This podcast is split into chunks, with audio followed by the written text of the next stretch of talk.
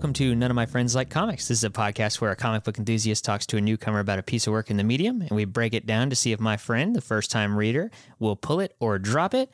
I'm your host, Nick Poffenbarger, and my co host here today is my good friend, Chris Ashlock. How's it going, man? It's going. Good, good, good. I'm excited to get you on here today. Cool.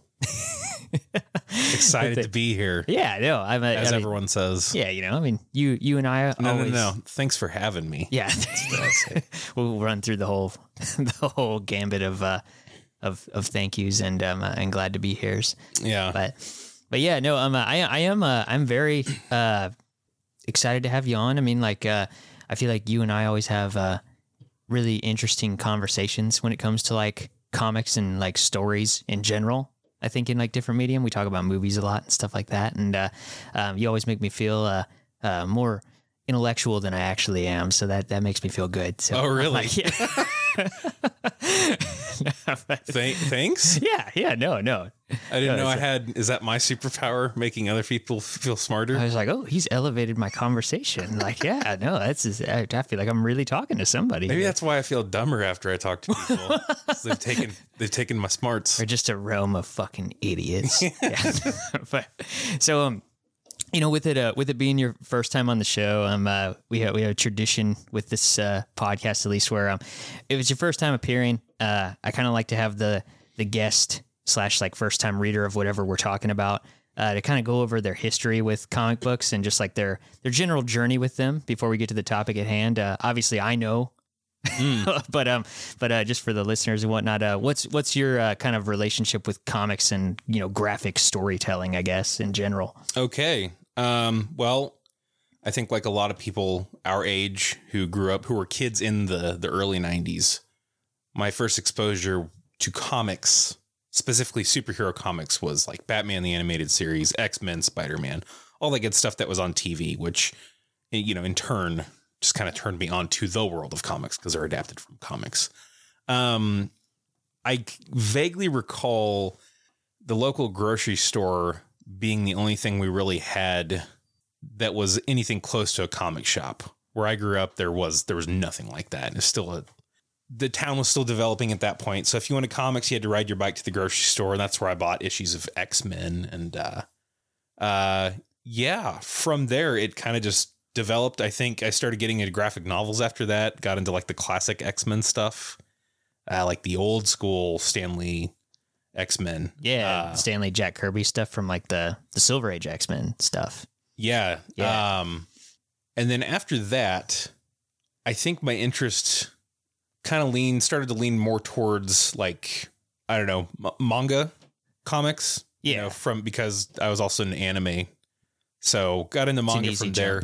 Sure. and then really it all just kind of came back around when I was maybe in my early 20s when I got into DC, like DC proper, not just Batman, but got turned on to stuff like Green Arrow and I, I love Green Arrow. Uh probably the big the thing that kind of smashed open the gates was Crisis on Infinite Earths. Yeah, I kind of consider that my my Bible. That's Yeah. like where all the lore comes from. I love post crisis, pre Flashpoint DC. That's kind of my love that stuff. Now, when you when you jumped in, was that when uh, the new Fifty Two had just was, kicked it was in? before the new 52. right before, like It was like, kind of in the heyday of sort of Geoff Johns revitalizing all of these legacy characters. Yeah. It was, it was around the time when he had kind of come in and gone, Hey, I grew up with this stuff. I want to show everyone what is so great about all these classic characters. And that was, for me, that was perfect because it turned me on to all of these, you know, classic characters. And then in turn, just the way that he wrote things and the way the DC universe is kind of connected then turned me on to all the other, you know, the wider pantheon of DC characters. So Very nice, yeah. And I think that's uh, where you and I have stood at least um, in terms of like jumping into comics because uh, I feel like we're both uh, pretty e- equally um, passionate about the stuff that we like, yeah, but we like um, not polar opposite stuff. We we meet a lot. We meet at a lot of points, but um, uh, I've definitely been a lot more of a uh, Marvel guy than a, Sure. than a DC guy, and uh, you've always been my DC reference. Yeah, and that's not and that's not to say that I don't like Marvel. I, yeah, I, and I, and same thing with me and DC. I mean, Yeah. like, I mean, shit, we've done we've done more DC books on this podcast as of right now than Marvel books. So That's how it should be. Respect your elders. yeah, no, there's there's good stuff everywhere. Uh, I don't. Does Yeah. the does the whole picking sides thing still exist anymore? I mean, no, I think it's it's more um to me it's it was never about like a uh one is better than the other. It was more just like it's really hard to invest like time Sure. into like one of them more than the other a lot of the time without like, you know, breaking your fucking wallet. And like and like I, I think it just so happened that like I was more interested in a lot of the monthly titles going on with Marvel. Hmm. And like and um, you know, we talked about um not too long ago actually it probably would have been a good conversation for this we'll probably touch upon it here uh, at some point but um we were talking about like uh you know what like dc represent like you asked me like you were like what what do you think of when you when you think of just like dc you Mhm. know like and um and we kind of talked about like what marvel means and whatnot like in our eyes and and uh i think the marvel stuff just the the general approach to the characters and the stories just appealed to me a bit more Sure. um and and in turn you know i i deep dove into that so hard that like i can't get out you know so Yeah, yeah. No, no. They they definitely they offer different things. Yeah. they're, they're different takes on you know the, the superhero. they do as much as people like to lump them together and point out how there are so many like quote unquote you know rip off characters from each side like you that's know so it's- that's so fun though to look at. it is them. fun it is fun and, and and you know some of them some of them are true you know i mean like but it's Oh uh, yeah. but i mean it's uh it's one of those things where you can't deny the difference when you're reading it doesn't even matter about like it could be the same creative team even from like marvel to dc like same writer same artist whatever it's Oh, just yeah. a different feel Well, and the two, ideals are different i guess Yeah, well, so many of these characters too. We're looking back. Uh, we're looking we're looking at these characters that are getting up there in age. yeah So at this point, who's really going to be mad that DC brought out their own version of Wolverine? Yeah. called, called Timberwolf. yeah I mean, who it's would just care I don't know. I I think it's interesting and funny and fascinating, and I'm I'm happier that we have it than we don't have it.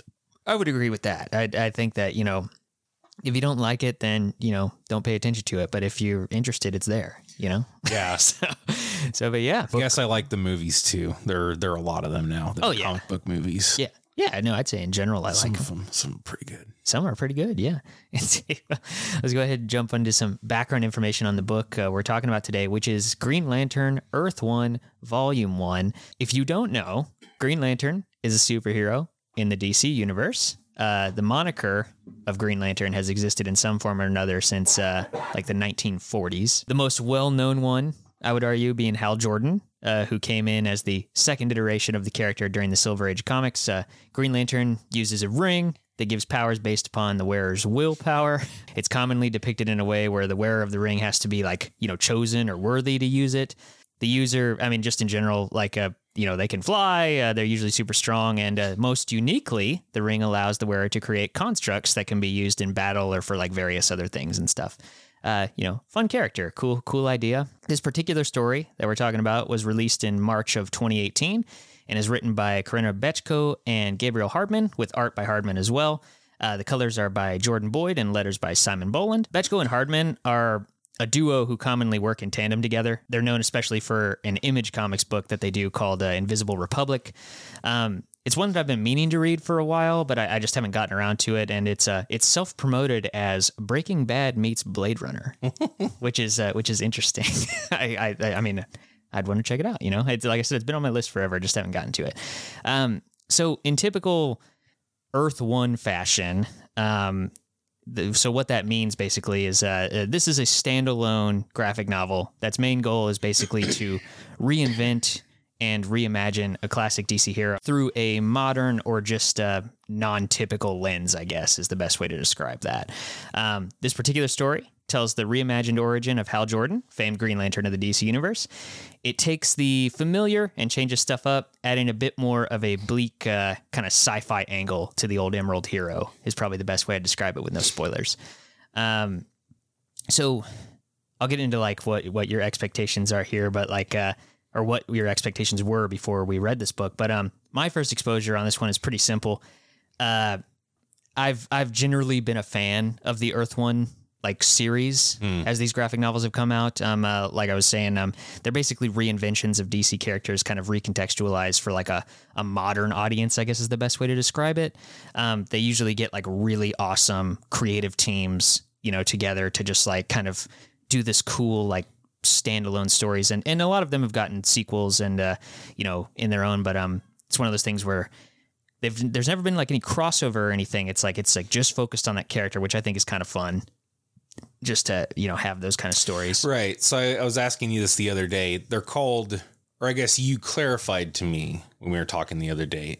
They're called Earth One, but that does not necessarily mean they take place on Earth One. yes, More, no. the, more that the series is called Earth One. The I f- concept. I forget what Earth designation. Like when Grant Morrison did Multiversity, he actually mapped this out to where the Earth One universe. of course he did. Yes, it's it's not Earth One, you know, Mm. like it's a it's some other number, you know, or whatever. But um, I mean, regret, yeah. So confusing uh, aside, I mean, I I mean, let's be honest. The whole reason it's called Earth One is because people will see that on the shelf who are inexperienced or don't know what that is and be like, one, it means it's the start. I'll buy this. Sure. You know, like it's a which you know is fair enough. It, Yeah. it is a self-contained story. It's it's not wrong to buy that. Especially, I think that these are actually really helpful for people trying to get into DC, at least, even if they are different interpretations. It's like, oh, you want to read a standalone Superman story? Here's a modern one for you. you Sure. know, whatever.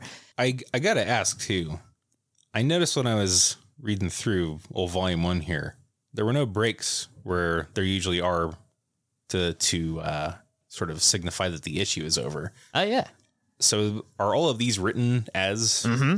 Graph? Okay, Standalone graphic novels, they are not released in issues. They're released just like that. that's cool. Yeah. I think that that's really cool. The only downside to it is the fact that it takes a long time for them to come out.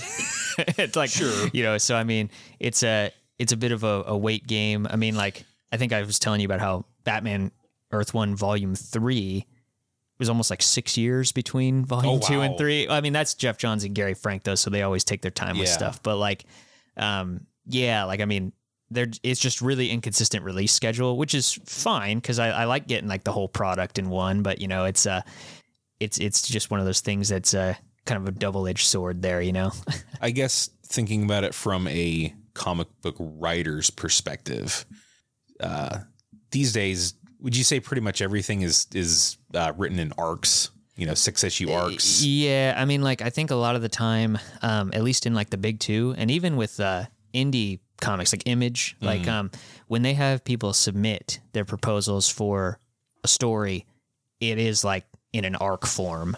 Like you know, like it's like okay, how many issues is this going to be, and like you know, what's the plan for it, the overarching story, and all Right. that stuff. You know, so So then, from a, a comic book writer's perspective, you don't have to worry about how to close out the issue or how to break it up. You can just write your story all the way through. Which yeah, which which adds an element of like you know stuff we don't see in like monthly comics, I guess, like to these like giant characters. You Yeah. know? So that's that's that in itself is kind of special with these books. Um, uh, I remember um, not I don't remember when these came out because these were coming out like you know a little bit before I really jumped into comics or knew what was going on, but um, I remember it being described to me as like DC's effort to do like Marvel, like copy Marvel's Ultimate line, and that's just like so face value not true.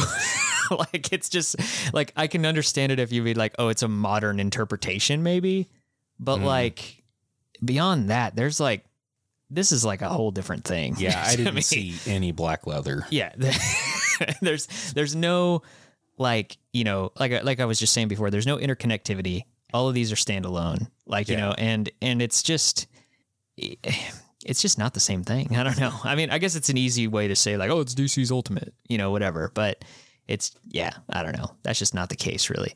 Um, but yeah, um, I will say too about this book. Um, with my uh, you know, kind of first exposure to it, um, I was aware of it when it was announced and got it like when it came out. But this is the first Earth One book.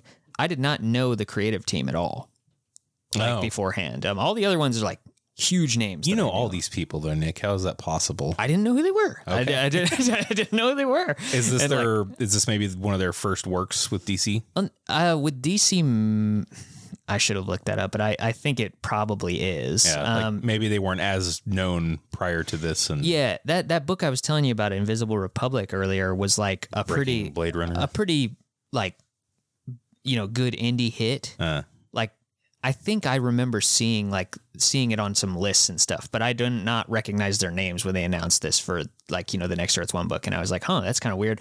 And then there was like some art sample, and I was like, that's different than like the typical artists that they go after for these. And like, uh, I mean, granted, like all the artists are pretty different, but they're usually like, you know, um, you know, big, big, big names, you know, like Shane, I- Shane Davis and Gary Frank and all them, and like, you know, just just people who have that big epic kind of style. I will say this then, because I've I've read the Batman Earth One stuff. Yeah, I haven't read Superman or Wonder Woman, but what you what you kind of told me about the the Trinity at least is that they're more or less faithful to kind of how they're usually depicted, right? I mean, it's like elements of it. Yeah, Elements of it. I mean, okay. like, um, like, you know, we, I, I think I have a good kind of thing to talk about, um, uh, but we'll do that more in the overall thoughts because I want to compare those a little Right. bit to this book, okay, um, uh, or just um, in general Hal's depiction Right. comparative to those. yeah. Well, I, I guess what I was getting at is that maybe going after these guys, they did knowing or hoping they would get even more of a uh, a different take, Yeah, I which mean, I think they did. Yeah, I, I think they did too. Um, uh, you know, and um, yeah, I, I, I think that the, me not knowing who the creative team was actually kind of added to the mystique a little bit Yeah. on this one for me because I really didn't know what to expect. Right. You know, I mean, like, uh, all I knew was that it was Hal Jordan and the art samples were really cool. I got it when it came out, and you know, yeah, the rest is history, pretty Sure. much. Um, but yeah, how about you? Like, uh, like we were just talking about. I know you're familiar with some of the Earth One books, but like, um, did you have any particular expectations on this one, or had you heard anything really about it? Okay, so I went into this Because you're a big Green Lantern fan, we should Okay. say that too. Yeah. this, this is kind of full disclosure for everyone listening here. I went into this with no expectations. I essentially went into it going, I have an open mind. I've been told that this is a different take, and I'm op- I'm open to whatever. yeah, You know, I try to go into most things like that that I'm unfamiliar with these days.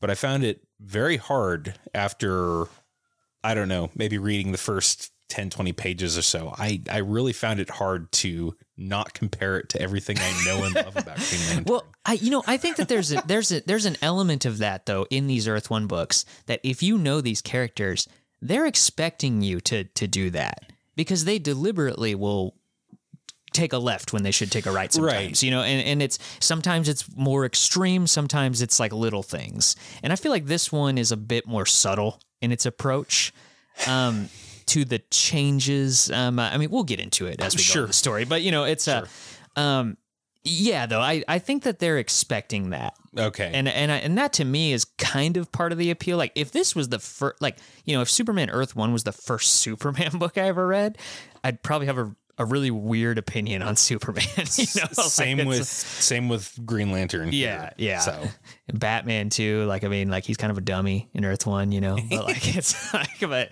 but you know, slight side tangent. I do really like Alfred in Earth One. oh yeah, no, he's great. That's kind of a better. He's like a, he's like an old vet, and like yeah, he- yeah, he's yeah, like, yeah. he's pretty cool. he's not necessarily the butler he's just it's kind of that that is a good way to sort of modernize the concept of like yeah i guess rich, rich people do have butlers but i mean what did this guy just make some tea he really hates being a butler too. Yeah. yeah so which I enjoy. Oh, but yeah, well, all right, yeah. I'd say let's just uh, let's just hop on into the story portion of the show here and uh, start start talking about this stuff. Um, uh, this is where we go through the story in full detail to give context for our discussion. Uh, we'll talk about thoughts and uh, feelings as we go along. Uh, that includes full spoilers, so you've been warned. Um, you got a sound effect spoilers, Spoilers. Yeah. I think I make that joke. We make that joke like almost every podcast. Oh, Like, really? It's like yeah, it's like uh, and the Kill or Be Killed episode, the first one, like me and Max were talking about doing like just shock jockey bullshit, just spo- spo- spo- spoilers, like just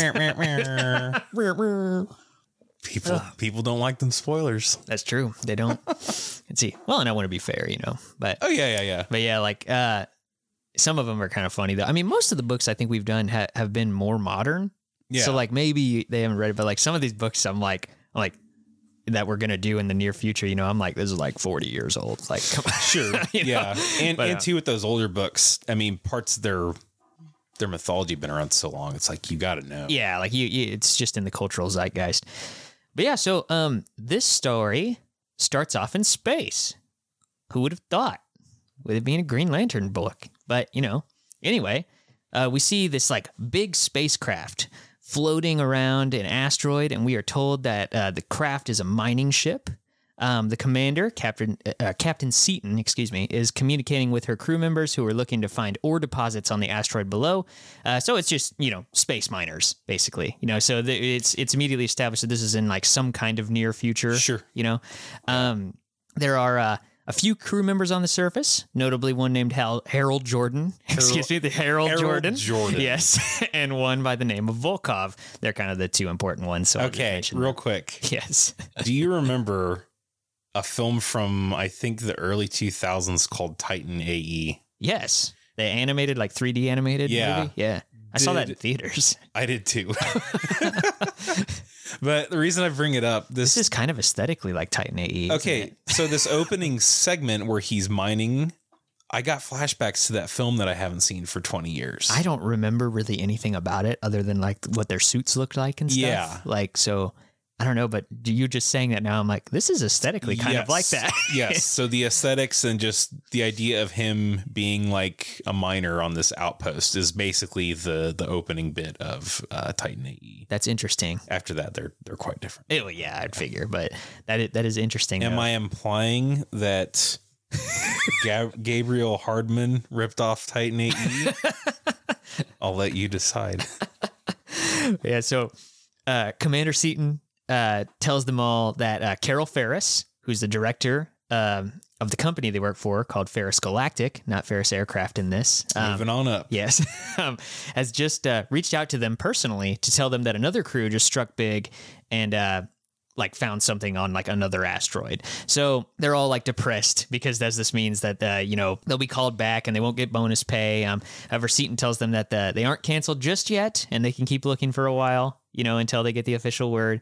Um, so we get introduced to Hal um, as he is off on like his own uh, searching for anything of value you know he's very begrudgingly like just like thinking to himself and talks about how uh, he won't go back to earth and you know showing there's some some bad history there that we don't necessarily know yet but it's like he's he's very jaded with like you know being on earth and uh it, you know he's in space and he's mining but this is like the equivalent of like a mundane job you know in this Yeah, future. yeah, yeah. They're they're kind of presented as blue collar ish. Yeah yeah Even though we're in space, it's like, eh, it's like this is just where the jobs went damn, they thing. canceled my contract. Now I got to find work on Monday. Yeah, exactly. Yeah. So it's like, in fact, uh, he ends up talking uh, with Volkov, and uh, we find out that Jordan um, hasn't been back to Earth in like eight years. Like he's just been on jobs basically since then.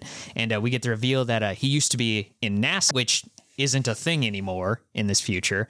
Um, and they kind of talk back. It's kind of the thing right now too. Yeah, and, uh, they kind of talk back and forth about how um, everything is corporate in like the space travel world, and uh, you know it's it's no longer S- Sorry, when was this published? to 2018. 2018. So Yeah. I mean, yeah, they're they're barely off from I mean just where we're at or headed right now. True, So yeah. Very near future. That's true. And like basically they're like, oh, space travel and like, you know, just ex- like it's no longer exploration driven or knowledge seeking. Um, there's no like noble projects like NASA was, you know, a big proponent of. And uh, it's just mining and making profits, you know. And uh, it's during their conversation that Hal seems to find something, but it's not an ore deposit. It appears to be an old alien spacecraft. And uh, after clearing some of the debris off of it, he calls Volkov over and uh, to come see it. And they both end up going inside, uh, despite Volkov being like, "Uh, we we can't like just go in this thing. like we have to report this." but Hal's like, "Fuck it, like let's just fucking go inside." And um, they come across like this super tall looking robot style body that appears to it's it's cool too because it like it looks like it has like a skull underneath its helmet, like the teeth. Like there's like these weird. It, it looks like a skull type thing. I, I thought it was supposed to be like a dead body at first, but we obviously find out what it is later. But they aren't like put off because of like Jordan's estimate. He's like he's like oh it's been here for a long time, Right. You know, like and he's like he's like it's it's it's not doing anything, and um, they make their way to another part of the ship where they notice a glowing green light and come across a lantern, and it's glowing. You know, as I said, green. And Volkov notes that uh, he's like this thing's still has energy. It's like a battery, you know, or whatever. And uh, it's here that Hal notices a nearby body, and it's lying dead and partially decayed. Um, it appears to be an alien and has a ring on its finger that matches the lantern, you know, so it's the Green Lantern ring. Uh, Seaton comes on the comms and tells them that uh, they've now been officially canceled, like they got to go or whatever. To which Hal responds by telling her that they found something they believe to be uh, extra solar, is what he calls it, and more valuable Yeah. of a discovery than any ore deposit. And uh, as he ex- as he's explaining, Volkov uh, sneakily like swipes the ring and the lantern into his backpack. And uh, you know, at the moment though, like the ship tilts and uh, begins to fall off of like the cliff that they was like you know perched on, and uh, Hal and Volkov like barely escape in time. And Hal tells Seaton that uh, he will tell her like the details on their way back to the transport ship to get to like you know the the orbiting space station. And um, we cut forward and we see Hal and Volkov like heading to the main orbiting ship on the transport. And Seaton's communicating. She's basically we just skipped that conversation basically. And she's like she's like I'm sorry that we won't be the ones to you know like investigate this. That's a cool find or whatever. And Hal's just like oh whatever you know. And uh and uh Hal's like piloting the shuttle back um to the ship. And we see Volkov he's like in another room or I can't tell if it's like another room or if it's just like you know another part of the the cockpit or something but uh, Right. uh he he puts the the ring on and uh, he points it at the lantern and it causes a huge like explosion of energy. Like he just it's like he just used a weapon he has no idea how to use. So so um it rips through like the side of the shuttle and hal manages to like grab uh volkov's hand before he's sucked out into space but you know hal loses his grip though and the ring slips like into his hand so he's just holding the ring like in his palm and volkov's body just like flies out. And uh you know the crew on the main ship like just look on in horror and they see like the transport just floating there with a giant hole in the side and volkov's body like hits their window. It's like super dark. Then the ship just straight up explodes from within. And uh there's like a giant green flash of light revealing hal is somehow still alive. He's holding the ring and it's like still in his palm and there's a green aura surrounding him. So they're just like what the fuck is going on? You know? And uh, the next page is like this great set of panels where we see like it, there's no dialogue or anything and it just it's just we just see a big robot from the ship before activating and it, its eyes start to glow red and it's like a close up on its face. And then we we cut back um, and uh, as the crew like is watching hal realizes like he can breathe like with this energy around him like and he can't talk obviously but he's like you know oh weird you know like and he's still alive. And uh he like attempts to like thrust himself forward like you know just off the debris. And uh he like goes towards the main ship and uh like jumps off the remains of the transport. And uh he loses grasp of the ring for like a second. And like you know you think he's gonna die. The energy like dissipates around him. And uh he manages to get like just close enough and the ring slips on his finger and it gives him the classic glowing like green lantern logo like on his chest enabling him to manipulate the power enough to kind of fly around and stuff basically. He like approaches the main ship and one of the crew members is basically like oh qu- quick like let him in. You know he's he's before he almost dies again. And captain seaton is actually smart and an astronaut so she's like so she's like uh no uh he might be infected with something Right. or that energy could destroy our Yeah, vessel we too We don't know what that is. yeah, and, and uh, they even communicate this to Hal via like writing on like a tablet. They're like they're like Yeah, they're like th- good. yeah they're like they're like sorry like possible infection or whatever like we're our thoughts are with you or that whatever. part was weirdly funny because they show it to him and they're he's just like yeah i mean I mean he gets it like get he, it. he's he's like oh shit the- yeah I mean I would do the same thing but the way know? it's depicted is so matter of fact and by by all rights they should be freaking out that their their comrade is I mean yeah I, he's floating in space and he's got a weird green thing but he's okay but he's out there but they can't let him in and it's just like ah, sorry guy we Yeah. can't like, huh? Well, I think I think to be fair, like the rest of the crew is like that. They're freaking out. They're like they're like holy shit, like what the Okay. hell? And Captain Seaton, you know, she's in charge. She has to be the one to be like, uh, like uh, uh, no, like you know, Well- I mean, like and I had to I kind of thought about it too when they find it's Abin Sur, right? That they find in I mean, we don't really know, do we? I don't like- I don't recall them ever naming him. They don't. Their reaction when they they uh wander in there and see him is not that of someone who's seeing an alien for the first time. Which me to me almost implies that at whatever point we are in Earth's future, we've either had contact or we're at least aware that there are, in fact, you know, there's there's extraterrestrial life or extrasolar if I, you're out there. yeah, I, I kind of took it more. I mean, like, yeah, since they have that term and whatnot, maybe like it means that they've they know there's other things out there. Yeah. But at the same time, like, I kind of thought they were just assuming like, oh, that's just a fucked up body. We ha- we don't know like how long it's been there. Maybe That's just a good point, Maybe just yeah. turned purple. You know, Oh, I mean? yeah. like because because it really does just look like decayed. Like I mean, it has that Sure. hue of purple on it, but I mean, they don't know how long it's been there. You know, I mean, like I guess that's like- that's on me. and it's pretty a- humanoid too. You know, I mean, Sure. like, yeah, it is. It is never explicitly said that it's Abin Sur, the uh, the one who in in normal canon uh, bequeaths his ring to Sure. Hal. You know, um, as he dies. But uh, yeah. So like, but. So Hal's just floating out there, you know, and they're like, "Sorry, I can't help you." And uh, before they can like communicate more, the robot uh, attacks Hal, and uh, he he goes straight for him, and uh, they have like this big knockdown, drag out fight, and Hal's like shooting energy where everywhere he doesn't know how to use it and shit, and like um, he's getting hit like all over the place, and uh, he does manage to get the upper hand though, and when the robot like seemingly has him in like a grapple, Hal just like punches towards its center and like expels a huge like green blast, effectively destroying it. And uh, this that's like one of the coolest images in the book by far. Yeah, it's pretty cool. I love that shot. Like that was kind of the the page that sold me. yeah. Where I was like, I was like, okay, I was like, this is awesome because it's like, it's so weird because you know you think it's gonna be like it is like a, an epic moment, but the way it's drawn with like these colors and everything, it's still like kind of bleak and dark, you know, and like it's just like uh, it's it's. I hate to say it because it's not at all, but it's like a like a realistic, maybe gritty take is the right word for it. Gritty know. is a good word for it. yeah, Gritty, not in the uh, hu- humorless, uh, gray, bland sense, but more like, you know, it feels like a lived-in world. yeah, yeah, And they're and they're miners, so yeah. It's like it's like it's a little dingy and Yeah. whatnot, and like it's like it's just cool. It's like dirty. Been mining Yeah. all day. Yeah, exactly. Even your Green Lantern blasts are dirty, you know. Like, Yeah. it's like- but, but so like, unfortunately though, after that happens, um, uh, the the ring's light starts to go out, like Hal like used all the energy or something, you know, and um, and Hal blacks out, still floating in space. Um, so here we go. It's fun adventure time. He awakes. he awakens on a medical bed in like a strange lab. He gets spooked by a weird bug monster that's like in a tube and runs outside to find he is on an alien planet. Um, his savior then introduces himself, and it's Kilowog. It's Kilowog.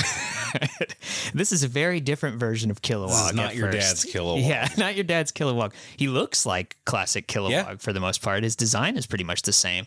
Um, I feel like if you stray too far from that classic design, it's he'd be unrecognizable. I think like too. I, I was thinking about that with um these and like obviously Hal's like, you know, the uniforms are a little different, but like most of like the aliens that appear in this that are like classic Green Lantern support characters, they they really look like themselves. Yeah, you you know him when you see him. Yeah, and like I like that because in a lot of these they really go for it and change the designs in these Earth One books. Mm. And it's like I commend them for trying something different, but I think that Hardman and Bechko were like the Green Lanterns like look cool already and like we're just going to like put them in a different world. You know, Right. like it's it's less about like redesigning the characters like yeah. 100%. you Well, know? when you consider something like the Green Lantern Corps as opposed to the Batman family, there are so many members of the Green Lantern Corps. Yeah. And what they kind of do in this is they don't necessarily introduce all of them, but they don't name them necessarily, but you just kind of see a lot of familiar faces pop up and you know who it is because the design is is faithful to how it Takes. Yeah, and so distinct, you know. I mean, like uh, there's there's no mistaking it, you know. Yeah, like, so that that could have been their reasoning behind that, which I think was was good. Yeah, I think that was kind of that was pretty smart actually for this book. Um, A first time reader's not going to have any idea who the weird spiny headed true, but at the same time, like you know, you don't necessarily need to know that. You know, I mean, like it's uh, but yeah, so uh, yeah, so we we we meet Kilowog, and uh, and Kilowog gives Hal. Uh, some exposition, basically. he he reveals that he also has a ring that was passed down to him by lineage. He wasn't like chosen or anything, so we're getting this hint of like the rings don't like fly off like in typical continuity and like choose you know the next worthy person like it's like anybody can just take one of these. Some of them are handed down like through generations. It's like a family thing. So that's a little different. Um, you know, he found Hal by tracking like the automatic distress signal that his ring gave off and was able to like bring him back to, you know, his planet. And uh comedically, Kilowog asks Hal to train him. Which is probably one of the best jokes in the whole book because traditionally speaking, Kilowog trains Right. Hal. And he's like a hard, hard, tough as nails, like experienced Green Lantern who's all about like, you know, war tactics and stuff. And like, you know, Kilowog's like, he's just, he's that lovable badass guy. And here he's like just a, he's a scientist guy who doesn't know what the hell's going on. Well, and I forget what the line is exactly, but he essentially says he essentially thinks that Hal Jordan is a tenured Green Lantern. Yeah. he's like he's like you look the part. I want you to train me. He wants him to train him because, uh, because that robot that he beat is something called a manhunter. That's why. That's why. Yeah. And, uh, so oh, sorry, did I ruin your reveal? No, no, The ro- no, The no. robot was a manhunter. the robot was a manhunter. even though it looks like a sentinel. that's true. It does look like a Kind sentinel. of, Kind of. they kind of look like sentinels. It still kind of looks like a manhunter a little bit. Well. that's just getting back to you know them copying Yeah. each other. True. DC Marvel. copying each other. It's fine. It's fine. But yeah, so like Kilowog, like, you know, talking about the Manhunters and stuff, because Hal's like, I don't know what the hell that is. And like, I don't know what I did, you know? Like Right. he's like, I don't even know what this ring is. And uh Kilowog explains that like a long time ago, the Green Lanterns were peacekeepers until the Manhunters rose up and destroyed them all. And now the Manhunters just kind of rule the galaxy unopposed.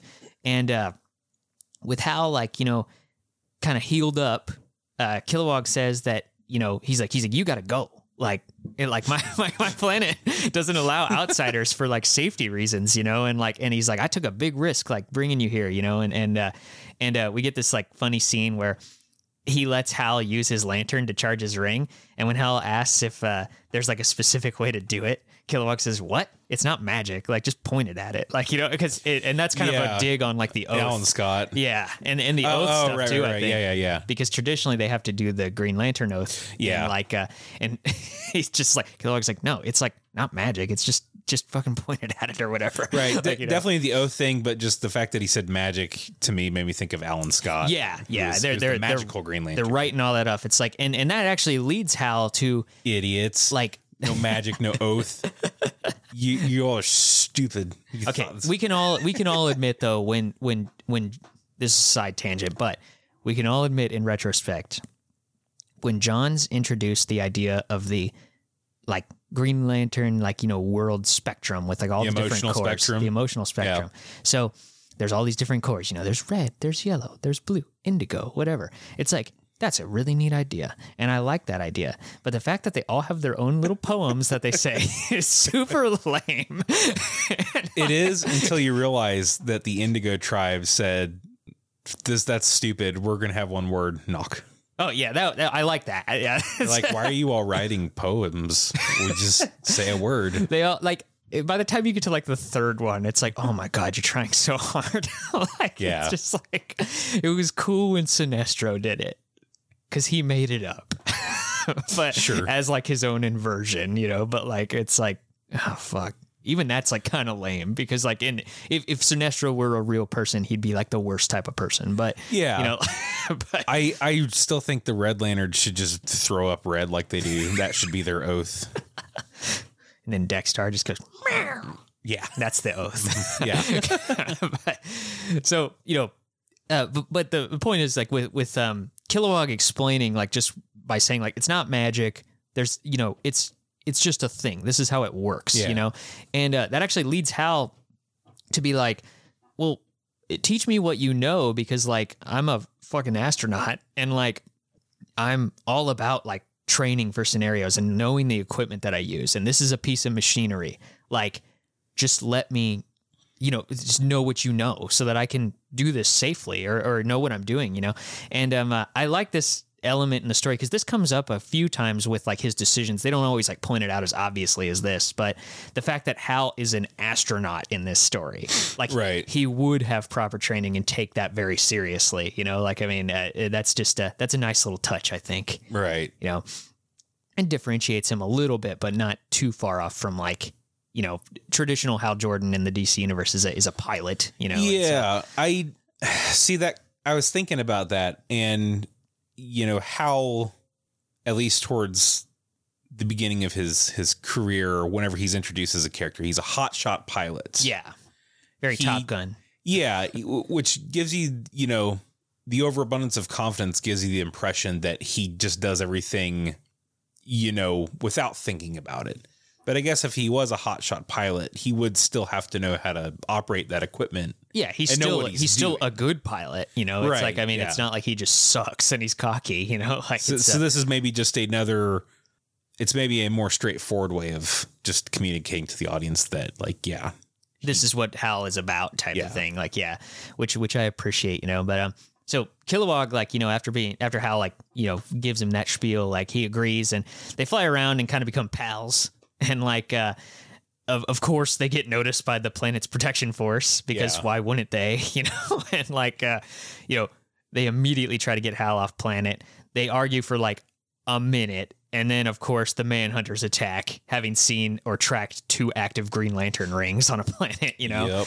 and uh, it's like a total slaughter and Kilowog is about to go down when Hal, in like an act of desperation, just grabs him and just launches them into space. And I forget what exactly he says. I should have wrote it down, but um, uh, when they're flying away, Hal's like, Hal's like, please just go, just go, just go, or whatever. Like he's just, Yeah. he's just willing it to like just take them far Yeah. away, and um, it's pretty intense. And they land on like a wrecked planet, and uh, you know, far away, and Kilowog like just freaks out like almost immediately leaves Hal saying like he's he's like you made me a coward like I can't I can't go you know like I have to go back and fight you know and uh, Hal argues he's like he's like you, can't fight them alone like we're we're gonna die if we go back there you're gonna die if you go back there but Kilowog stubbornly says like he's he's like it doesn't. I have to go back you know and so he kind of leaves Hal just like saunters off on this planet and discovers like an old sort of Green Lantern monument that is broken and it's here where we get some nice flashback panels showing Hal's early days at NASA. And like there's not a lot of dialogue or anything. Like the gist of it is like he he, you know, believed in the cause. He believed in like the exploration and like the the good naturedness of it all. And um like he blindly followed like the upper management he was involved with until it was obvious they were partnering for like financial gains and weapons and you know other governmental interests and stuff like that and like uh he he just you know i mean he he ended up in nasa at the exact wrong time basically you know Yeah. and like uh So what's kind of interesting about that to me is Hal Jordan when he was introduced to me always kind of embodied the spirit of like American pioneering s- space exploration. yeah He's kind of the embodiment of that spirit. So I thought it was interesting to have him in I guess this modern context being that same sort of thing but of course how things are but today the, is but the world just doesn't allow that no one gives yeah. no one gives a shit like Yeah. it's it's not about you know pushing ourselves and seeing what we can accomplish it's about Yeah, and it's just sad because it just shows you how far, like you know, his his you know righteous intentions were. Like Yeah. now, it's just made him that bitter, jaded kind of guy. Yeah. You know, I mean, underneath it all, and uh, that's what's bugging at him all the time. You know, and yeah uh, yeah it's you could almost look at it as he is he is initially the same character that he is in traditional DC and then they've just that's kind of the point where they've taken him and they've spun him off into this version exactly. Yeah, yeah. it's like and- how things could have turned out Yeah, and I have I have a I have a good amount to say about that at the end, at least too. Um, just because it, you know it's I uh, spoilers. I love that. I think Mm. that that's really cool. Um, but uh, so Kilowog like actually just comes back at this point, and he's like, "Oh yeah, you're right. I would die. You know, whatever." And um, uh, him and Hal like come to the conclusion that they got to get a corps together because they can't do it alone, you know? and uh, we get like this sort of montage of scenes here, which I thought were really fun, um, especially if you imagine like some Scooby Doo music in the background and stuff. Like, you know, we, we get them scouring planets and like avoiding manhunters in like alleys and stuff It's like that. day's night.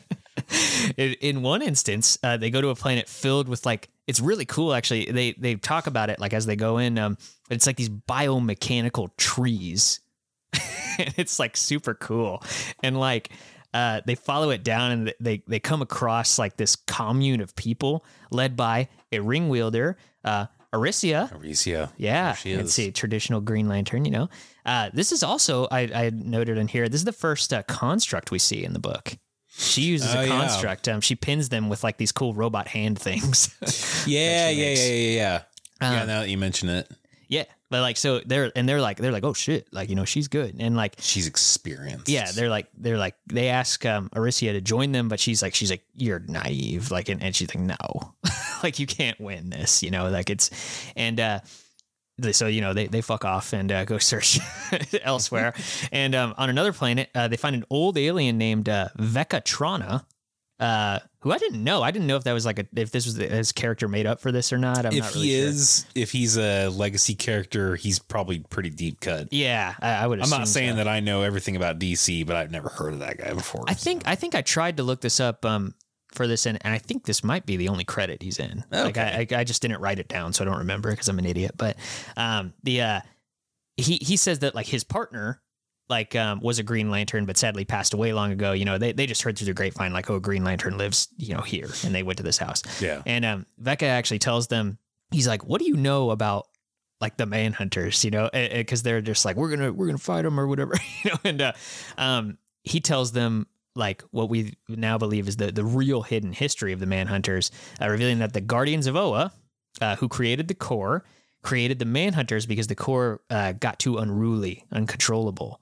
and uh he also tells them that the central power battery was destroyed, which is why the rings are like weaker than they used to be. Why they're Mm. not as effective as they used to be. Because it was, esta- I don't know if we mentioned it earlier, but it was established that um, the only reason that Hal was actually able to beat that Manhunter is because it was already like super messed up.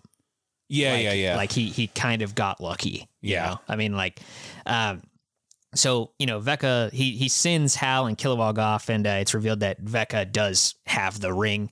Um, it's not really clear whether or not he was the one they were looking for, like if the partner was a lie or if that's just his partner's sure. ring. you know? well, I mean, per Uh, the rules of this universe, it doesn't really matter. Yeah, it doesn't really matter. He can use it. Yeah. it. Yeah, and like uh, so, Kilowog and Hal they they stop to recharge, and they're kind of just like hopeless after learning this truth, you know. And uh, uh, they're on like the space station, and uh, Having a drink. yeah, they're drinking like by a bonfire, and uh, and like Hal goes off to get more booze.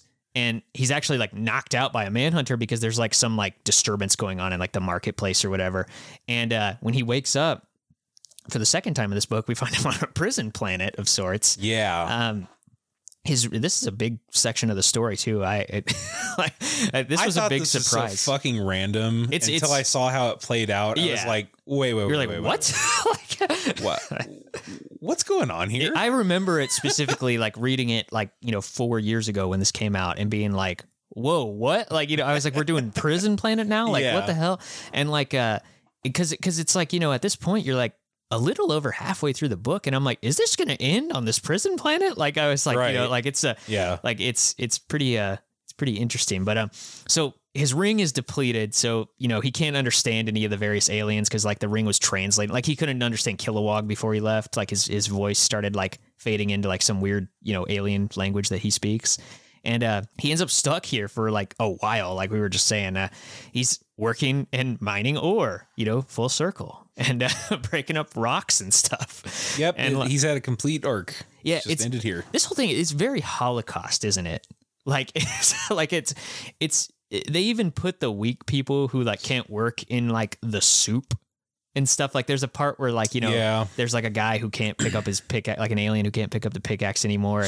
you see like hal like sees his foot in the fucking like gruel that they serve and stuff it's pretty graphic like it's, yeah, it's it's, gnarly it's messed up too because then you we realize along with him that he's just he's been eating oh his god coworkers. Yeah, it's like fuck, dude, it's gross. Let's see. I just imagine it's uh it's Frank from Always Sunny in Philadelphia. And he's talking about his Vietnam sweatshop. And he's like, he's like, he's like, if they keel over, we put them in the soup. like, like, so one day, like when Hal is walking out to work, uh, Frank, you went to Vietnam in 1973 to open a sweatshop. Yeah, and I lost a lot of good men. Yeah, so like one day when Hal is like going out to, you know, start picking at rocks, uh, he starts to understand some of the aliens in front of him. Yeah. Like it's translating. So it's like his ring seems to have some juice. So he realizes something on this planet is charging it. Something like, you know, he doesn't know what yet.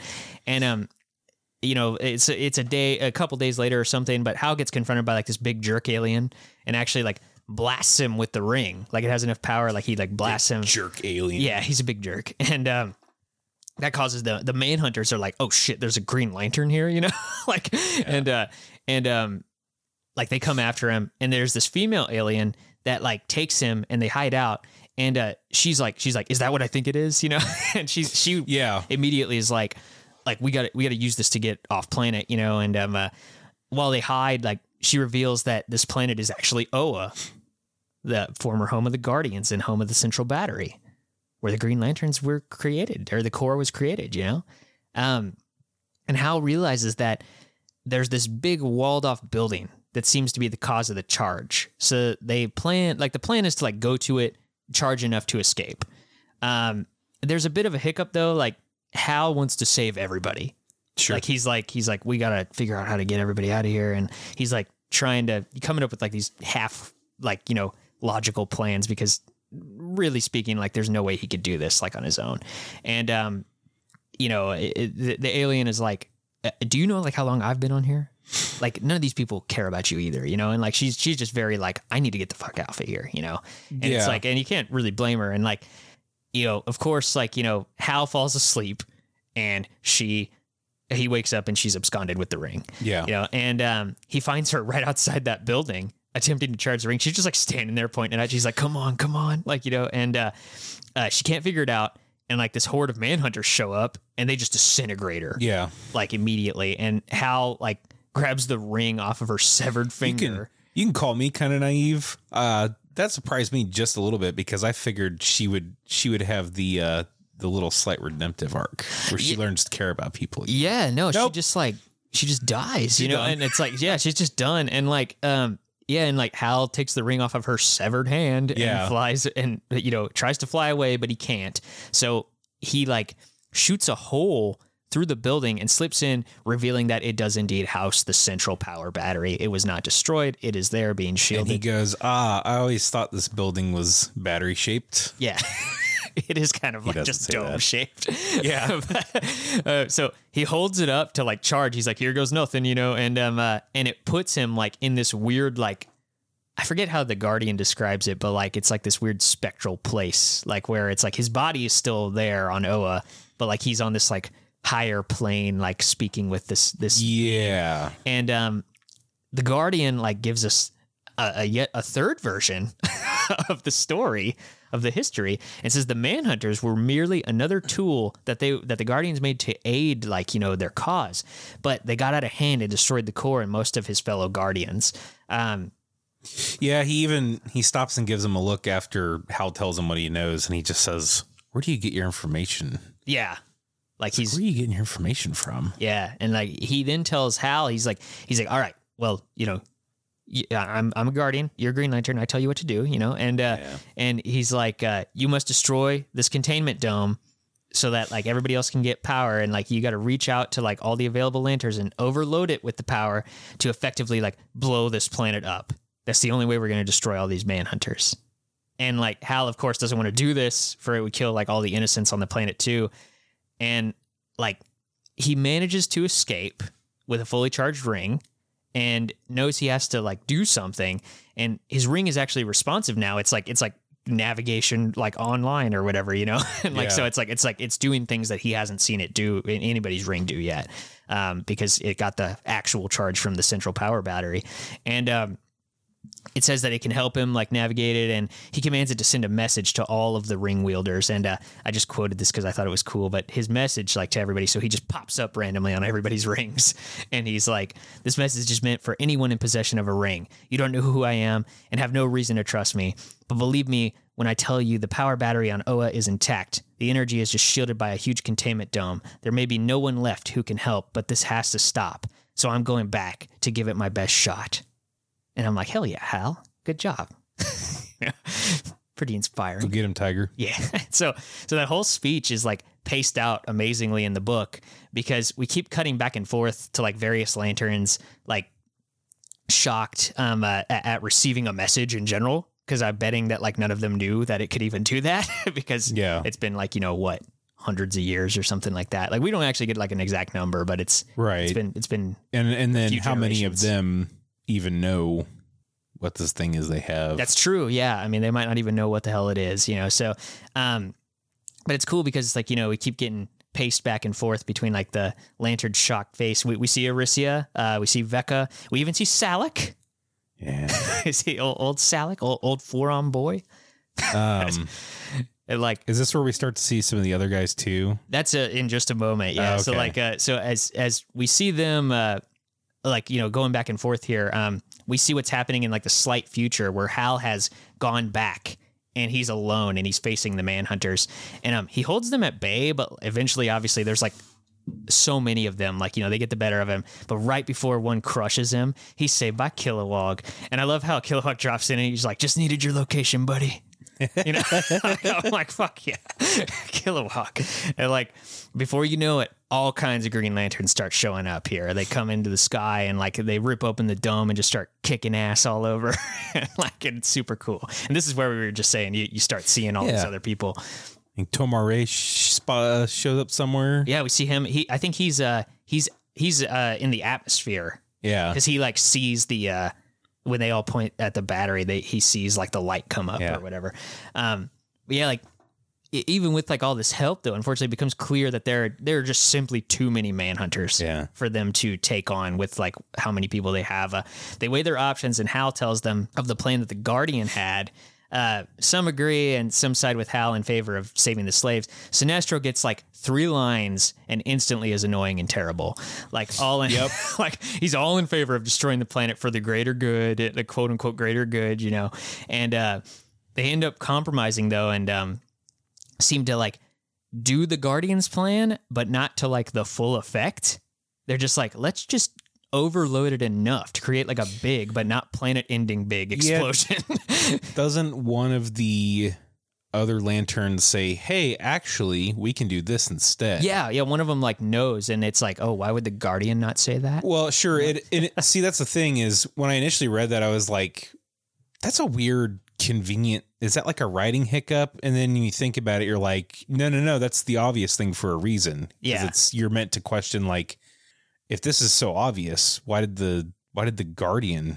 Tell him that he had Yeah. to destroy the whole planet. Yeah, it's like there's no choice. He just gotta, exactly. gotta kill them all. Exactly. Yeah. So Guardians, no good. You know, no good in inner, no good in inner universe apparently. Yeah. But like, so like, um, you know, they they they do this like they overload it just enough to for the area to like destroy like a big chunk of the manhunters that are Yeah. all around them, and uh, they then rush into like the mines beneath um, while the manhunters are kind of like recouping, and they gather up like all the slaves to fly away and like uh, onto like this uninhabited moon. Um, they just like take them all in like a bunch of green energy because they're all supercharged now from the battery.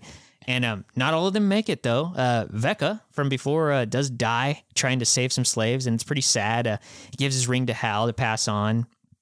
Um, you know, it's it's, it's sad, but you know, people are dropping and everything, and so the lanterns have like liberated the slaves and uh, have gathered together on this moon. They actually um they have like this like big conference, you know, for the first time, and um uh, they actually elect or decide that Arisia uh, should lead them since she has like the most experience with that. Oh yeah. Yeah, yeah, which is cool. And uh, Hal and Kilowog uh, head back to Kilowog's planet to aid against the Manhunters, which are still, you know, scouring there. Planet Kilowog. Planet Kilowog. I'm not even going to pronounce the name. It was like Var Vartex. Do you, do you have it written down? No. Uh, I see, was I- like, I, I, was like, I am not going to try to say this. Okay. it's like, it's like, and then so like you know, you know, it, they they go to, to to help like Kilowog's planet, and uh, you know, they help out, and then Hal's like, I got to go back to Earth or whatever, you know, and uh, hey, la di da, take care of some things, and uh, we get this little post credit scene in which we see the previous Guardian Hal talk to just lamenting about how if only Hal had followed his instructions, they'd be rid of both of his problems, the Green Lanterns and the Manhunters. Uh, basically, he wants the path cleared for his return. Uh, but as he walks uh, down into a hall into like this big chamber, it's revealed to house a yellow power battery and many hands hoisting up yellow rings. And uh, I just wanted to say here, we actually might have to open the page for this, but um, uh, I love the Guar- the Guardian's dumb like 24 pack cardboard cutout box suit thing he's wearing. He's like a little bratty kid you just want to beat up, even though you're like a full grown adult, you know? Right. He- he's like, his little his little thing. It looks like when I was a kid. oh and yeah. I, and I take a 24 pack of Mountain Dew and I'd like cut armholes in it and be like, I'm a robot, you know, or whatever. it looks. Yeah, that's great.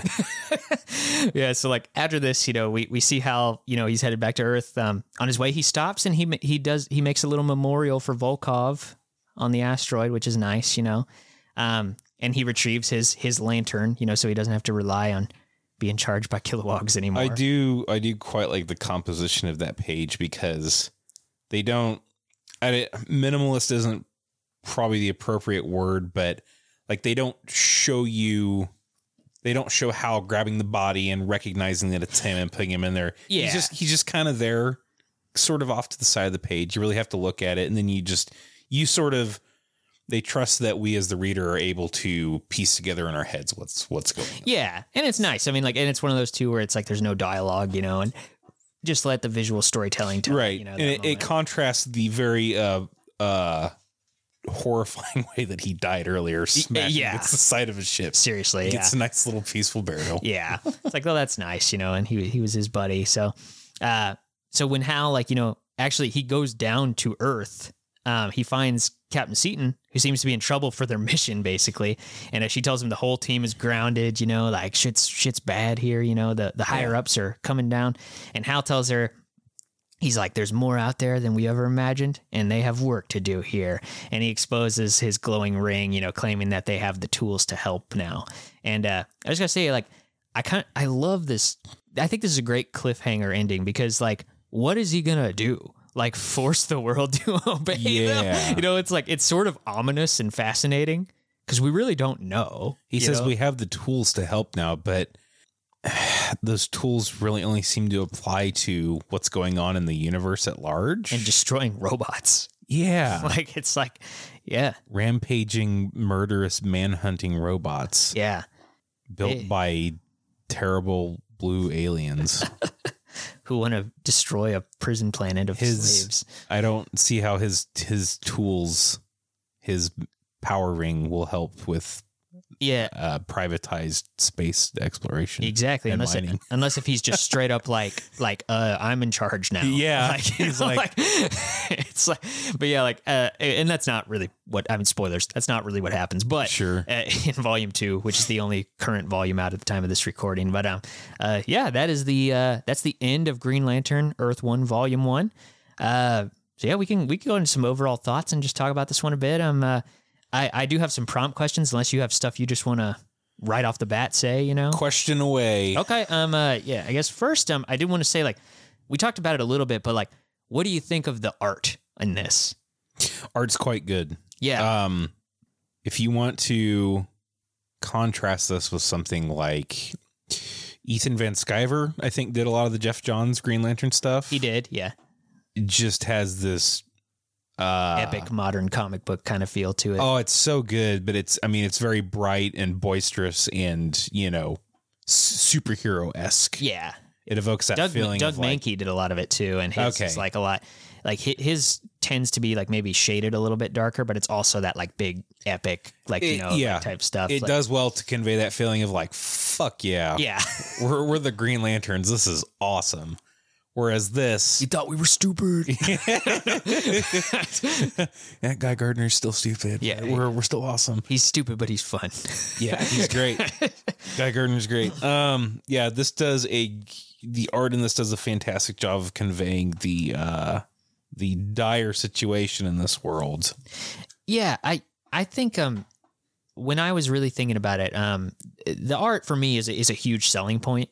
Um it's it's dark and kind of bleak like I said before, but because it's like that, it makes these like epic moments feel weird and unnatural. Like it, like when he blasts that manhunter, like I said that page, like that's the one that sold me because it's like it doesn't look how like you would think that that would look if you just described it, you know? And like uh it's it, it and that to me makes us feel like oh it's totally on purpose that like they want the the epic like fantasy sci-fi nature of this to like contrast with like this corporate mundane future you know Um how would you I'm not sure how to describe this unless you're looking at it. There's sort of a scratchy or sketchbook quality to a lot of the penciling. Yeah. Um I and I feel like too like the the colors like help aid that because they're they're just so it's like blocking heavy on top of like these like scratchy pencils and whatnot. That gives it like that kind of weird what we were talking about earlier, like the gritty kind of feel, the dinginess to it. Um Yeah, but I mean, just looking at like like Hal Jordan's face. yeah. Sorry, Harold Jordan's face. they still call him Hal. the way they've sort of penciled in just like mar- marks on his face hmm that kind of give you the impression that he's you know he's dirty and he's just kind of rough in it. Yeah. But they apply that to like literally anything, Yeah. and it just it gives it. That's that's maybe what we mean by by gritty. And yeah, like you, I think you said it best earlier too when you said lived in. Yeah. that feels like you know it's, it's nobody showered in this universe for, for like a month, you know. Uh, but yeah, like I, I don't know, and like and and I think the combination of that and like the colors, especially when it comes to like the powers of the Green Lanterns in this, it makes it feel, you know, this is saying this word, but like uh, it's appropriate, but it's also kind of a pun. But it makes it feel very alien you know Sure. like uh and and i i dig that quite a bit um speaking of which too this kind of relates i guess to the art and what we were talking about with the uh um you know the look of everything but like uh what about the the designs you know i mean we talked about how the aliens kind of look like how they would but you know they're just Right. kind of transported more to this different type of world in this but i mean hal's like you know outfit is obviously more like his space suit with just like the green lantern touches on it so they've kind of gone for this and i guess thematically it fits because they are not they're not a corps at this point Yeah. So they all just kind of have like ragtag. there's like- no yeah there's no uniform yeah. uh but what it does you mentioned this earlier when they put on the ring is they get you know their orange or not orange uh this is an avarice green they get their green sort of hue their force field whatever And they Then get the it- little it logo. proje- yeah, Yeah. it projects like the lantern logo on it so essentially whatever they're wearing then becomes their uniform Yeah. Hal Jordan uh, is wearing his, I guess, mining Yeah. outfits, Space suit thing. yeah. uh, which kind of just looks like like armor or something. Yeah. Uh, It's like a more form fitting like space suit, I guess. yeah. Like, Eh, but then when you throw the green on there, it kind of just become it acts as his uniform essentially, and then whatever Kilowog's wearing, I mean, looks like that too. yeah. I do whatever the hell Arisia is wearing. I like that quite a bit. It's almost like a uh She almost has Like a, a bit ju- of a cape. like yeah, it's like a like a like a jungle sorceress type look or something. yeah, like yeah. it's like it's it's kind of cool. Yeah. I mean like I, I yeah. It conveys that she's in charge. She knows what she's about. Yeah, It's like, she's hey, the she's the protector of Yeah, like she looks people. cool. Yeah, I think it's a, a great like mishmash of things. Like I said, nobody looks like too far off from their main universe Yeah. counterpart, but looks just different enough to give it like a new feel and to work in this world. You know. Um, so here's the the question that will pretty much be like our our main discussion point in this um in this section of the of the show. But uh, being a fan of Hal, how did you feel like about this as a reinvention of the Green Lantern story? Okay. There's a lot of facets to this, obviously. Yes. But like, uh, you know, I, I could say, for example, like just get things going here, but like, uh, if I had to boil it down, I think that this succeeds as a reinvention on pretty much every level. I'm not saying that I like it more, but just as a reinvention, I think it succeeds. It's it's not so beholden to classic house stories that it comes off as like a weak tribute, but it's also not so beholden to like even the Johns era stuff that it just feels like it Yeah. rides the modern coattails, you know. Um, I think it's a distillation and reorgani- reorganization of the character as we know it, and to me, that's like that's super interesting, you know. Um, Agree. yeah, I mean, like, uh, you know, I, I don't. If know. I, I mean, the whole pitch of these Earth One books are an alternate take, a new take, a different take, a modern take. However, you want to spin it. If I'm going into this looking for an alternate take on Green Lantern and I get what I've already gotten, I'm not going to that's be. a fail. Yeah, Yeah, yeah. So, I mean, I agree with you completely. As a reinvention or an alternate take, yes, this 100% ex- exceeds in that that regard. Yeah, I mean, like I would even go as far as to say, like, um, I think that like you know, to, to like this, you have to be invested, obviously, in this very specific take on Green Lantern. But I feel that, like, you know, I don't, I wouldn't recommend any Earth One book necessarily as the first like comic to read if I'm recommending someone like a one of these characters' stories. Although I do think, you know, like I was saying before, if someone picked this up, like it's it's a good starting point, I think, you know, just for but you know, just going into like main universe stuff, you might be a little confused with some of them, you know. like I would pick up Grant Morrison's Wonder Woman first, you know, like if you want to read Wonder yeah, Woman I would I would not recommend this as a as first, a story. But I feel think. I feel like if if just theoretically, if someone picked this up and they had never read a Green Lantern story, um, but if they were like a mild to severe sci-fi or sci-fi fantasy fan, they probably enjoy this. Sure. Like yeah. um, you know, it, it it pits the bleak stuff against the fantasy stuff in like a very convincing way, as we've talked about. Um, but yeah, so I, I don't know. Overall, I would say that it, it succeeds as that, and I and I, I dig it quite a bit. Mhm. Um, just just as a general sentiment of of that question, at least. yeah. But yeah, you know, how's it how's it stack up uh, to the other Earth One stuff you've read? You've only read the Batman stuff, right? Yeah. Okay. Um I gotta be honest, I don't remember Batman Earth one that Don't much. remember that much. I think probably because it doesn't stray too far from, you know, everything we kind of know about Batman already.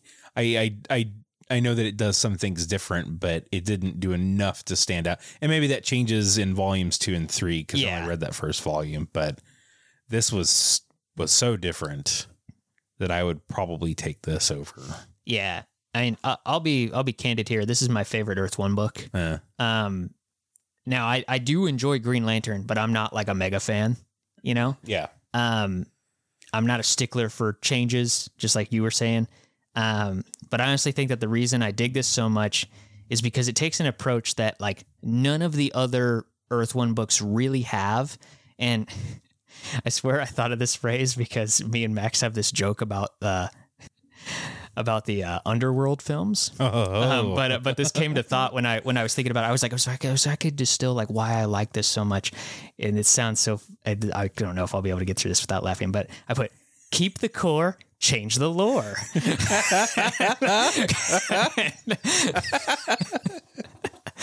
it's like we always said about Underworld. Me and Max would be like, be, be like Underworld two. It's like up the gore, expand the lore. I don't know why it's so That's fucking true. funny, but yeah. it's a good summation of that Yeah. movie. Well, I think it's a good summation. Uh, keep the keep the core, change the lore is a good summation of this as well too, because Absolutely. because this Hal feels like Hal. Like, yes, his life is different. Yeah, the series of events play out a little different, and yes, the rules and the setting are different. But Hal is still that guy we can root for. You know, like Yes, we can root for. I have to disagree. I don't think he feels like Hal. I think he feels like Hal. I- like I don't. he's he's not as cocky, but he I don't know. He's like a depressed Hal a little bit. a depressed Hal coming out of his fucking depression. Whole- He's he's just too stoic, or like I get that he's he's having a bad time, but he just doesn't have that that optimism. that exuberance yet. yeah, that exuberance. He gets I will spoilers it because we might do this we might do this on on another episode, but volume 2 I think he uh, I'm factoring that into my opinion a little bit here. I think because he they're- does he feels a bit more like Hal. okay, so they're they're really playing the long game with this story in how they develop the characters. Yeah. Oh yeah. Okay. I mean, like, because you know, if you think about it here too, like we had to introduce all of the concepts. Like all these characters have to have like Right. a little bit of of of you know get to know them. And so, like, I, I think that the second one, there's still a lot of big stuff that happens, but you do get a bit more like just legit character moments. I think. Okay, Yeah. because simply based off of this that I've read, I'm not a fan of this version of Hal Jordan. yeah. Like, so I'll say like this isn't. Saying your granddad's Hal Jordan. Yeah, I mean, like, and- this isn't me throwing shade on like the the other creative teams for the other Earth One works. I mean, like I like I said, I I have enjoyed pretty much every Earth One series. Like, I don't blame them because they're getting this opportunity to do something different and Yeah. take a leap. You know, um, but I feel like Bechko and Hardman instilled just as much change in their story while not making me question at any point really if I if I like the character. Like I like like I said to me, like it felt like Hal just in like a different situation. And like, you know, like I was saying, like Batman Earth One or Batman in Earth One, he's kind of a dummy. Superman, he's a bit weird and edgy. you know, uh, Wonder Woman, very aloof, and there's just weird Grant Morrison shit there. Um, Teen Titans, like some of the characters are just out there and don't have enough time to connect like they should.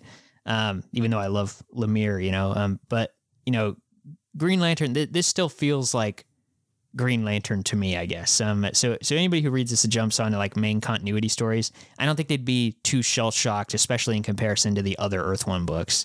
Um, but at the same time, you know, the the lore of it all is played with like enough to make it interesting and its own thing. I think. Um, So okay, so what was your phrase? Keep the core, change the lore. yes, I don't know that I even feel like they changed the lore so much. It's more they that just fuck around with it a bit. like, yeah, you know? it's it's again, it feels more like we're witnessing at some point in the history of the Green Lanterns. It's sort of uh, the timeline split, and we're seeing this one where things kind of happen similarly, but they just went bad a lot sooner. Yeah, it's almost like what if the uh, it's almost like a what if all of the important Green Lantern characters you like were born a hundred years later. Yeah, yeah, good way of putting it. Like, you know, like yeah, I don't know. Um, On the bright side, we already know that the Guardians are bad. We didn't have to wait. Figure they that did out. not waste time with that. Yeah. They're like they're like uh, yeah, these guys suck. We didn't have to figure that out too late. We're we're just we're jumping right into there's it. there's only one of them and he sucks. Yeah. like he's the, he's the worst. Yeah, it's uh it's it's a lot of fun. I think we should we should do volume two at some point. if we Okay. do it, uh, just because I think it'd be fun. Even though it's it feels like a middle piece. That's the only thing. Like it feels like they're at least going to do a trilogy. You know. So, Okay. that, so that's kind of the thing of where I was like, oh well, we'll do volume one and see. have they announced a release date for Volume Three yet? Not that I know of, no. Hmm. But the but the last one just came out in 2020. So like I Ah. mean, uh, maybe sometime soon.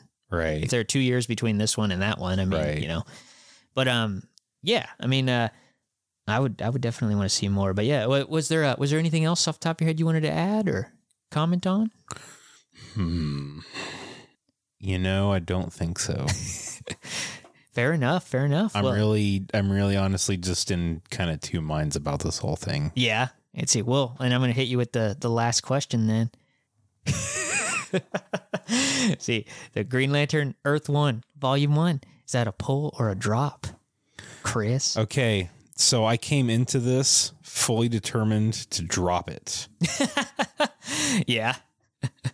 I anybody looking for an alternate take on classic Green Lantern, Silver Age and up Green Lantern lore, definitely should check this out. I think it's a well-made comic. It's not for me. Yeah. It just doesn't. And again, that's my fault. I'm just a little too enamored with our classic Green Lantern corps. I love those characters. I love as goofy as it is. I love the emotional spectrum that Geoff Johns set up. I love This is where you tell me you have all of the uh, poems tattooed on you. Uh, yeah, in a place I can't show you. um, those interpretations of those characters, I just I really dig. So it was it Nothing was, wrong with that. yeah, it was hard for me reading this and really trying to separate that from, you know, it's it's just not fair to look at everything and go, this is not like this. That's okay because Therefore, I don't like this. if they did an alternate take on Richard Rider Nova, I'd be just as critical. Yeah, I'd be a lot more critical. But luckily with Green Lantern, you know, I only have like a I'd say I have more than a passing interest. yeah, You know, but like at the same time I'm like DC is one of those things where I'm just like I'm all f- I love alternate interpretations. I think actually, you know, now they I have think them about it. Yeah, and and and I mean, shit. The first DC book we talked about on this podcast was Batman White Knight. Yeah. like total opposite universe Sure. and whatnot. Which is, you know, I, I don't know. I just like it when they can take it into a different thing and instill it in its own like yeah, weird take. Um, so I'm prone to liking shit like this, yeah. you know, regardless. Um, especially just- when it comes to DC characters. Right. I just felt like it's.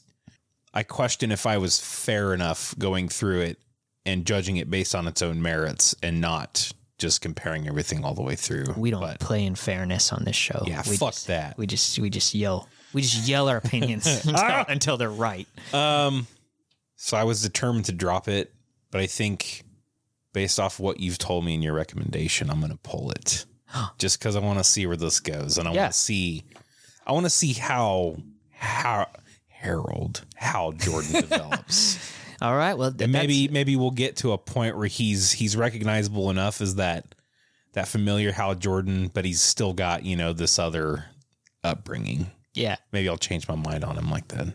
that's a pull then. All right. Well, uh, Fuck it, pull it. Corinna Corinna Bechko and Gabriel Hardman. Um, don't make me look like an idiot. Like, please end this well if you're gonna end it soon. it's just it's just like a huge flop when it comes out. It's just like, Yeah. why would you ever like that? And again, that's not that's not saying that I think this is of low quality or anything. It's it was there was definitely a lot of love put into this. I respect that. yeah, It just wasn't for me. I understand. But- I understand. I hope I hope with volume two change my mind. Yeah, and who knows? Maybe we'll even do something else. Maybe I'll get you to do a Marvel book. Yeah. It'd be fun. We'll do something. I mean, you know, Do fuck something Marvel else. because they're not DC, Fuck 'em. and that's how that's how things are. You can't have it all. The Marvel DC. you can't. Have, you can't like two things. it's Nope. sports. Uh, well, all right. Well, there you have it, folks. Uh, thanks for listening. If you want to support this podcast, please check out our Patreon at patreon.com slash none of my friends like comics. That way we can continue to provide you with even more great content. It's never expected, but always appreciated. You can follow the show on Twitter at no comic friends for updates and some fun posts. Uh, or you can email the show with your comments, opinions, thoughts at none of my friends like comics at gmail.com. And if you mark it okay to air, we will read it on the air and respond and talk about it as long as you're not mean. We are entirely self funded and just want to get the word out. So uh, tell your friends and family who might be interested in this to give us a listen. Uh, we're on Anchor, Spotify, Apple Podcasts, Google Podcasts, and Stitcher. Uh, thanks again for listening, and we will see you on the next page.